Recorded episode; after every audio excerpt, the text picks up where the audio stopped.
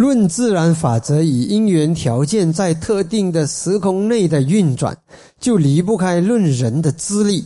通过宇宙间的物质与精神、理性力量与感性力量的资历，啊，明白吗？啊，这个讲承担力的时候呢，一定要离不开，就是要 I Q 要好，不只是 I Q 啦，这整个智慧了，智慧太重要了。没有智慧，根本不认不清那个因，这个自然法则，什么是相关，什么不相关。啊！但是这个智慧必须涵盖到理性的层面和感性的层面。纯理性的人呢，因为在这个世界上呢，其实不缺那些理性的科学家什么。其次呢，因为很多聪明的人很多很多，但是人们还是苦。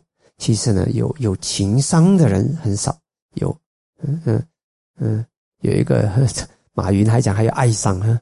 嗯，嗯，马云还还建立这个什么哀伤，那这个也可以了，哀伤就哀伤，嗯，我觉得还是情商的一种，嗯，嗯，嗯，这是这个，嗯，呃，这个这方面，嗯，那个资历必须涵盖理性跟感性的层面，嗯，啊，掌握这方面的物质跟精神，只是懂物质的，不懂精神的也不可以，物质、精神、理性、感性，通晓这个，通达这个的资历。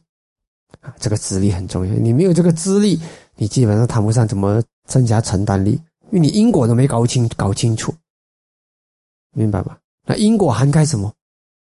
物质跟精神。嗯，你只是研究物质的因果，你只是科学家。嗯，你懂精神跟物质，那你就可以是嗯智者。嗯，所以这点要明白。嗯，好，补脑题。科学可增长人对物质力量的资历掌握，什么可增长人对精神力量的资历掌握？好，你们知道吧？科学我们知道，嗯，是什么？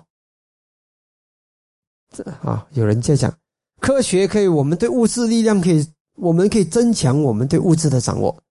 什么方法能够增强我们对精神力量的掌握？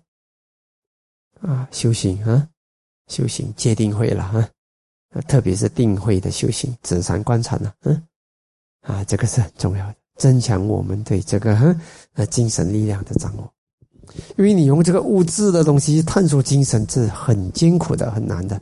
为什么难？你知道吗？因为在自然界的法则里面，我们的色聚卡拉巴是一生一灭之中，我们的心事已经生灭了十七次，这么快，让你怎么用物质去探测精神呢？你可以用精神去探测物质，但是你要用快的探测慢的可以，你要用慢的去探测快的，怎么探测得了？对不对？